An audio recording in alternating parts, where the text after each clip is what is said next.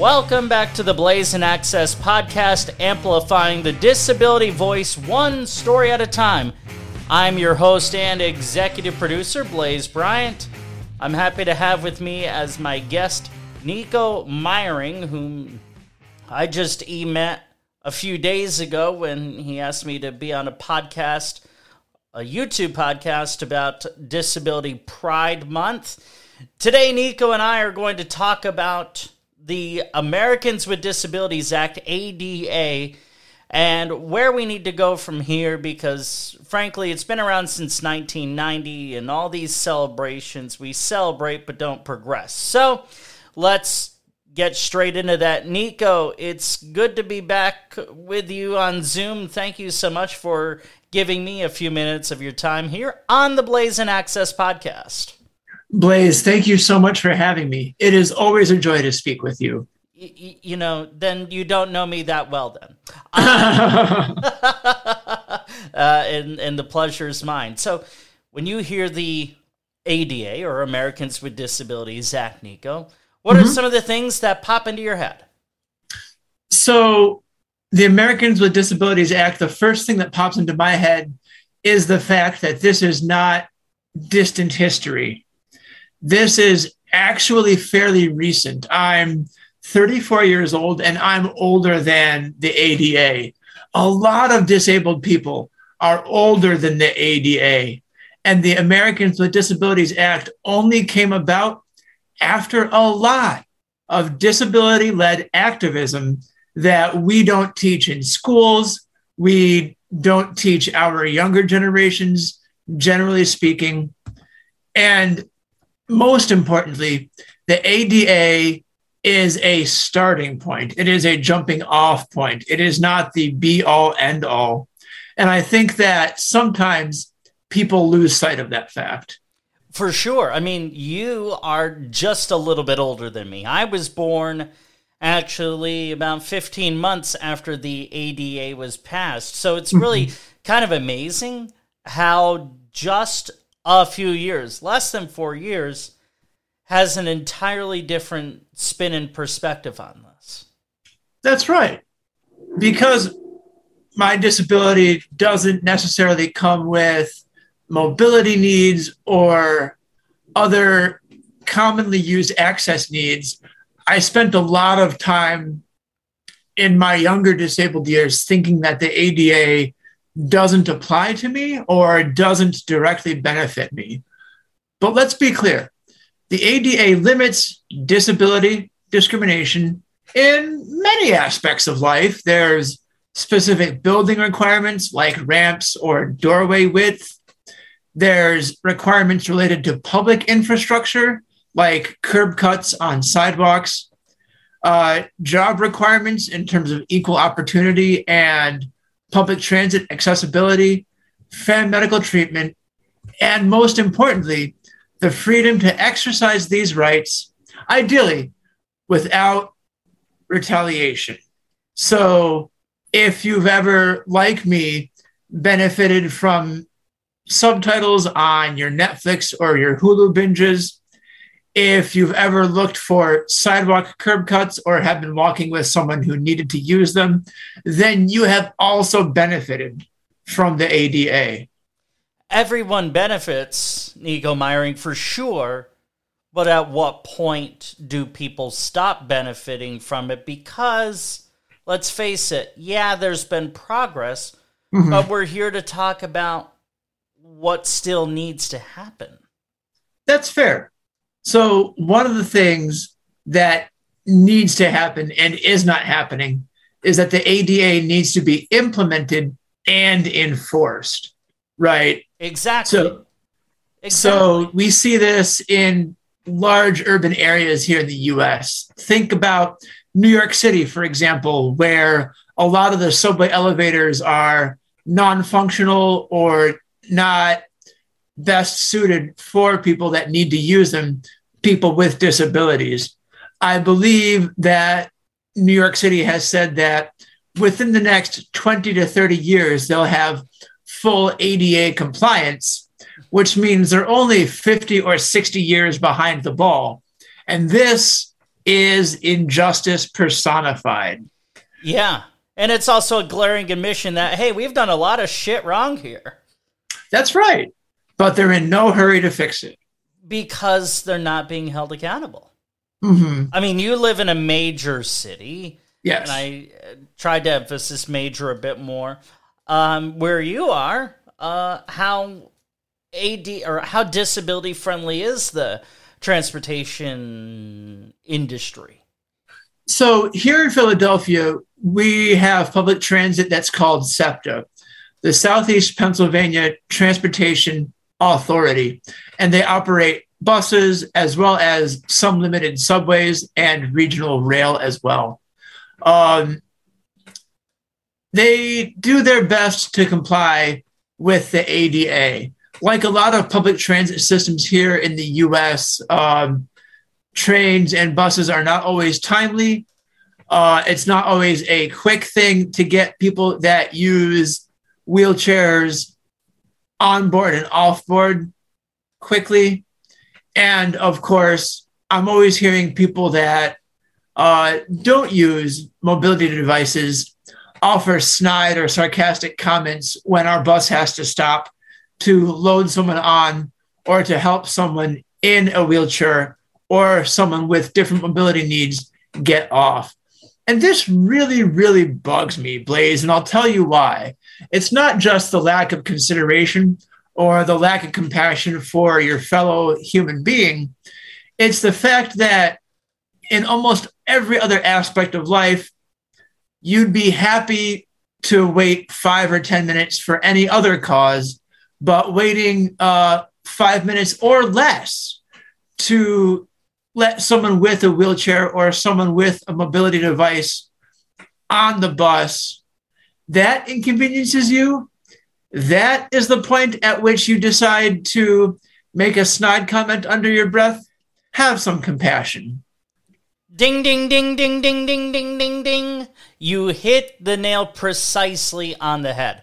Mm-hmm. And I've got a good story for you. I mean, because you used to live here in the Albany area where I'm doing the show from. Yes.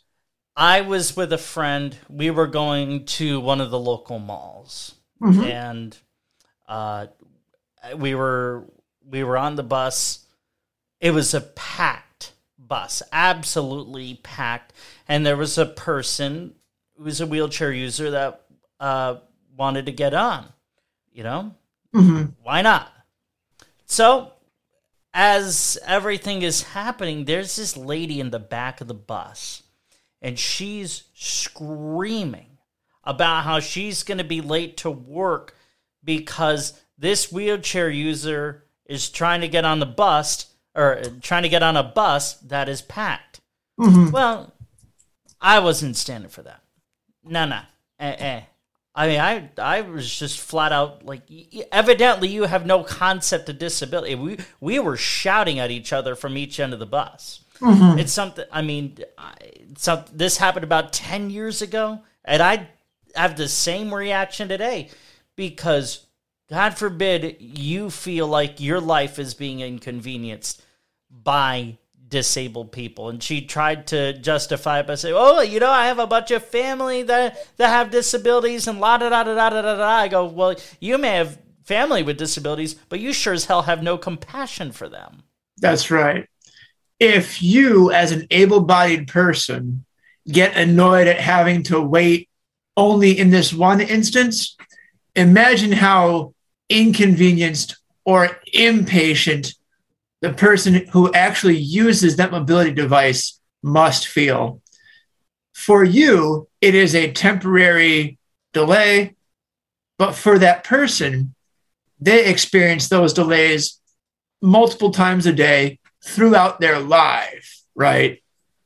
Yeah, I mean, did you see this came out earlier in the week that we're taping this? Uber is paying the uh, basically Uber settled a settlement with the Justice Department to pay millions yes, of dollars. Yeah, millions of dollars because people were charged wait fees who needed more than two minutes to get in the car, mm-hmm. uh, whether they're a wheelchair user or need a need a walker.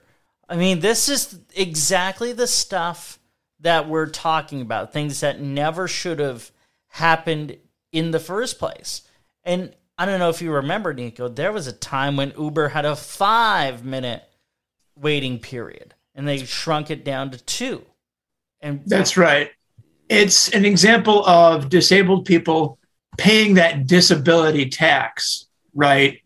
That's a perfect way of putting it. Mm-hmm. Disabled people paying a disability tax. And it's more than sales tax. I mean, this is a significant tax that people pay. That's true. It's not just a financial tax, it is a payment in emotional labor, it is a payment of extra time, and it is a payment of, I guess, instability would be the best way to put it. Think about what it takes for an able bodied American to just live comfortably, to just go maybe 24 to 48 hours without having to worry about money. And then think about how much higher that price point is to a disabled person who has increased medication costs, increased cost for assistive devices, or what have you. I realize that this isn't exactly an ADA specific issue, but it really annoys me. Another thing that annoys me more specific to the ADA is that the ADA still does not prevent disabled people from being paid well below federal minimum wage if they're considered less productive in their jobs or if their job is related to some kind of uh, disability employment program or sheltered workshop, right? Yeah, I mean what you're what you're talking about, just to somewhat educate the layperson on this, is a thing called Section 14C in the labor law, which mm-hmm. basically and and this was implemented. Nico, I want to say it was 1938. I could be wrong on that, but this is essentially what allows uh, people with disabilities, you know, in these sheltered workshop type settings, to get paid less than minimum wage. I mean, then a it begs this question: What is actually minimum wage, mm-hmm. and how the hell can people get away with this? Yes, you're right. So this was a New Deal era law that ultimately was intended to encourage employment of more people. But in 2020, the US Commission on Civil Rights said that this exemption, right, this exemption carved out for disabled people, where people like you and me can earn just $3.34 an hour, um, ultimately is unjust. It is exploitative and discriminatory. But this is like still the case, right? Our progress has stalled. So it's ultimately on us again as disabled people to um, whip up that outrage, raise awareness, and hopefully in the future get something changed. Uh, I think it's called the Fair Labor Standards Act or FLSA. Yes, yeah, FLSA. Yep. I mean, because it's just, and and I get it. You know, when this was passed in 1938, well, I'm talking about the, we're talking about the 14C thing here. 1938, we were going through the Great Depression. Employment was was down significantly, and you know the irony's not lost on me too, that the president at the time was a person with a disability. That's true. How screwed up is that, bro? I mean, it is incredibly screwed up.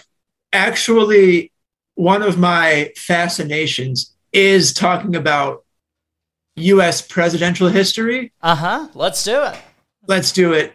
So, FDR is a weird example because uh, FDR was someone who had largely a lifelong disability. And he is he was someone that ultimately thought that he had to hide this in order to be seen as strong or presidential or worthy of leadership. So he had very strict guidelines around how he could be photographed. And he took extra pains to pose in like semi athletic poses. Mm. So he might be seated down in the back of a car, but he would be throwing a baseball to someone, or he would be surrounded by family, or he might be standing in front of a podium. But what no one would see would that would be that he would be wearing leg braces and other assistive devices that helped him walk. So he always had to be kind of punching back against his disability. And I feel badly that he felt like he had to do that. The earlier President Roosevelt, Teddy, um, was someone who lived with asthma conditions, and he was also dogged by bouts of depression. We see this most strongly when he dealt with loss in his personal life. So, uh, Teddy Roosevelt lost his first wife and his mother actually within a very short time frame, like within the same day. Mm. And I think he referred to depression in his personal journals as, and I quote, a black pace, right? There's always something right behind him keeping pace with him. And he referred to it as black pace. Um, to combat his asthma, uh, Teddy decided to like exercise, take up hobbies that were seen as being very manly, so to speak. So, hunting, fishing, being out in nature, doing lots of exercise. Um, this was all things that he thought he could do to train his body, become more manly, become stronger. And I mean, this worked for him. It really became part of his public persona. It's what led him to, you know, the vice presidency and then the presidency. So he wasn't wrong. But again, I just wish that both Roosevelts could have come to better terms with their disabilities and not had to hide them, not had to make excuses for them, and not had to put on airs just to be seen as worthy of functioning in public life. But you know what, though, Nico Meyering?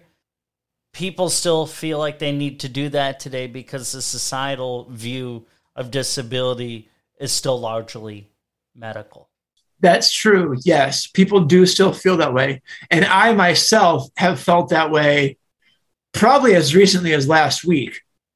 I still have significant um, probably mental barriers and emotional barriers, a lot of internalized ableism, right? Which I know you and I spoke about when you appeared on my video project earlier, where I love helping disabled people. I love speaking with disabled people.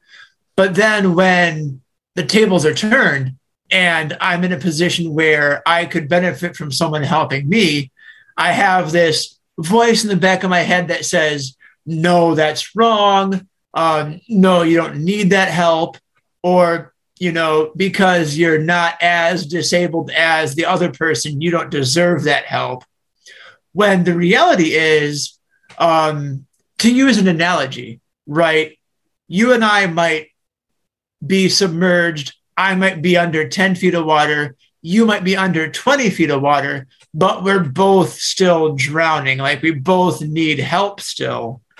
And that's something that I'm working on realizing and navigating. Yeah. So, in yeah. summary, internalized ableism is still a thing, and the shortfalls of the ADA still make ableism an insidious part of daily life for disabled Americans. Absolutely. I mean, and you know, the internalized ableism is such a real issue. I mean, it's not going to change until the societal view changes. And mm-hmm. yeah, we only have control over that in our own little micro worlds, but talking about it from a more global systemic standpoint, that's the only way it's going to change. So let's let's talk about what like you know crystal ball this for me, Nico. Sure. Three things that you would like to see done differently with the ADA in the next, oh, let's say 15 to 20 years? Okay, definitely. So, in the next 15 to 20 years, here's three things that I think the ADA could improve upon or actions that I think we need to codify into law to make American society more equal for disabled people. Ultimately, we need fair pay for fair work. Yes. So here's why I say this pay based on productivity maybe makes sense from a business viewpoint, but it contributes to the economic inequality of disabled people. It treats our time and our efforts as inherently unequal. Secondly, the ADA needs to be equally, fairly, and consistently enforced. ADA violations abound, not just in New York City, not just in Albany, not just in Philadelphia, but across our country. When ADA violations proliferate across this great nation, our accessibility is limited.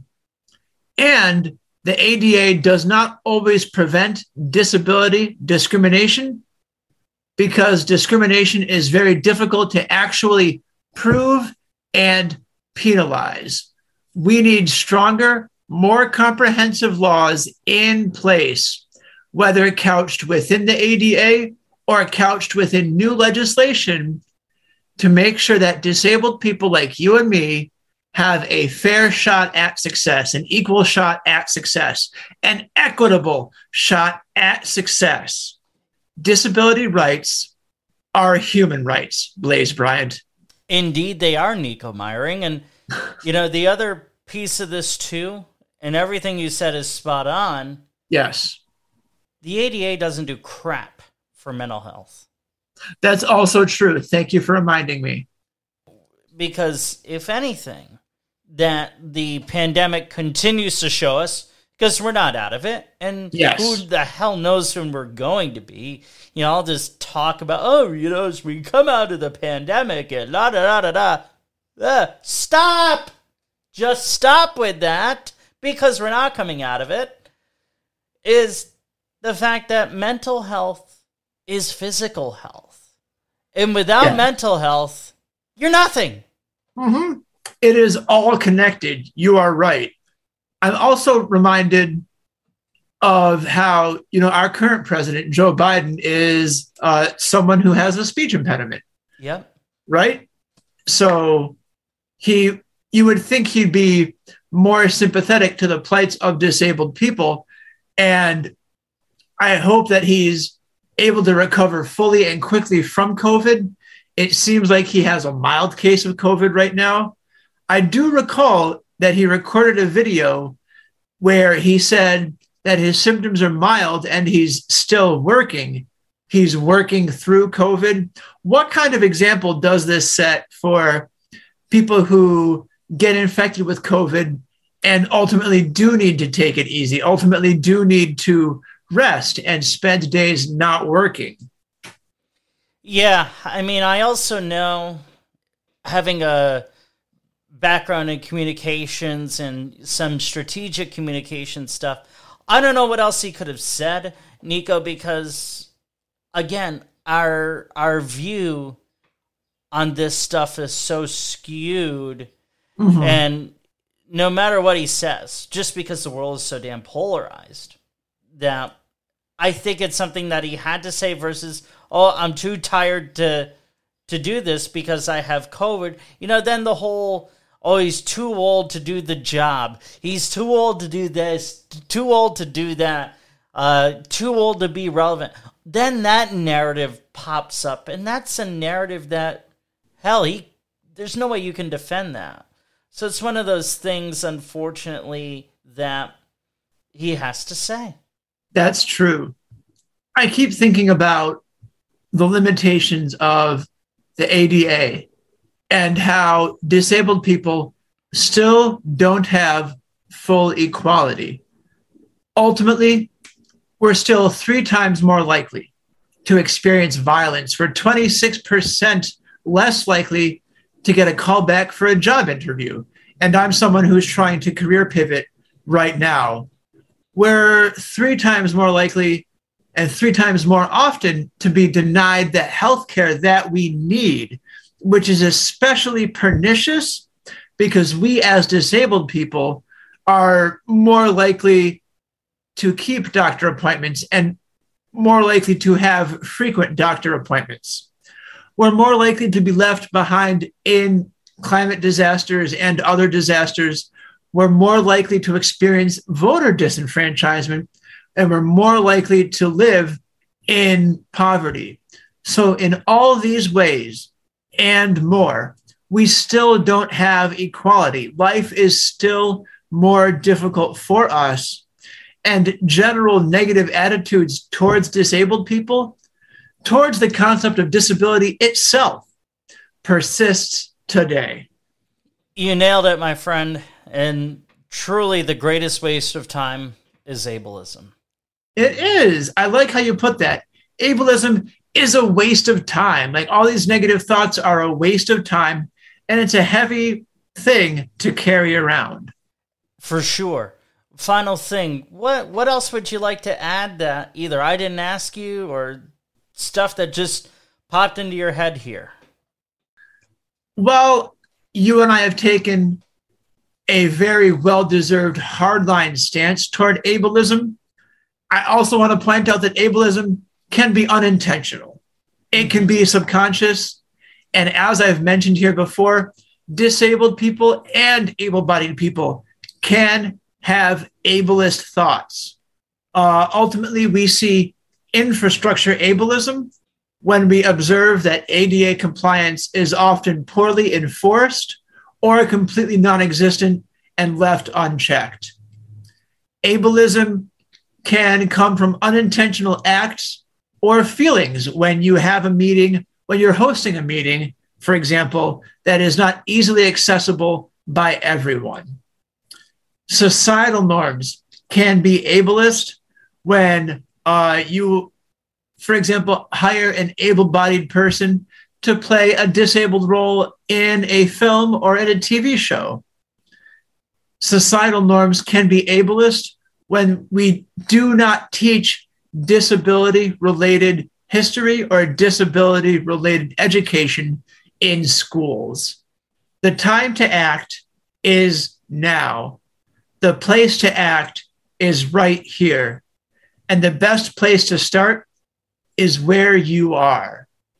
Any way that you can dismantle ableism is a way that you should dismantle ableism. And we have tons of resources that can help you learn about disabled history and about ableism today and about the ADA, the Americans with Disabilities Act.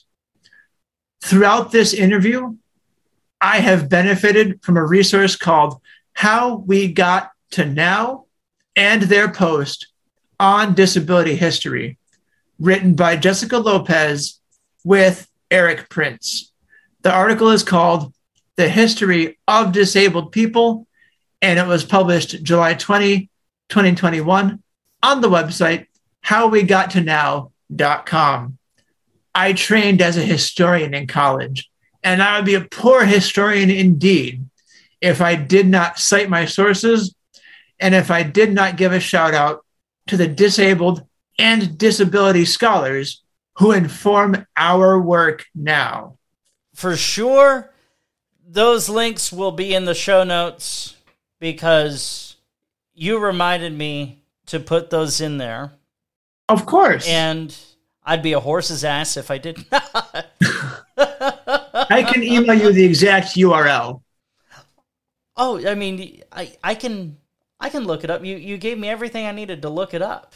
Um, okay. You know, either way is fine. And the reason I'm not going to edit this part of the conversation out is because it's important that we take the time to look up things that we either don't know or want to know more about. That's true. Because how else do we learn? That is a valid concern. I guess I will close by stating that one in four adults here in the US, a full 25% of us, has a disability. That means that every single issue in American life, in American society, in American politics is a disability issue. The best thing we can do now is listen to disabled people and believe them. And as our mutual friend Denise Donoto would say, disability community is the largest minority group that you can join at any time. That's true. Denise is 100% correct. In this instance, yes. No, no, she is far more often than that, but uh, I figured she'd probably listen to this. So, uh, Nico Meyering, what a pleasure this was. I would love to do another podcast with you in the future. And if there's anything I can, you know, do for anything that you're working on, uh, by all means, this is a two way street. Blaise, thank you so much for having me and have a wonderful weekend. You as well. Thank you for listening to the Blaisin Access podcast, a Blaisin Shows production. You can find the show on your favorite podcast platform, as well as on social media at facebook.com slash blaisin shows. It's B-L-A-I-S-I-N shows. Same with Twitter and my website, which is blaisinshows.com. If you can, please consider supporting the show so there is the money and resources to continue making the podcast more accessible to all. I'm your host and executive producer, Blaise Bryant. Thank you again for listening to the Blaisin Access podcast, amplifying the disability voice one story at a time.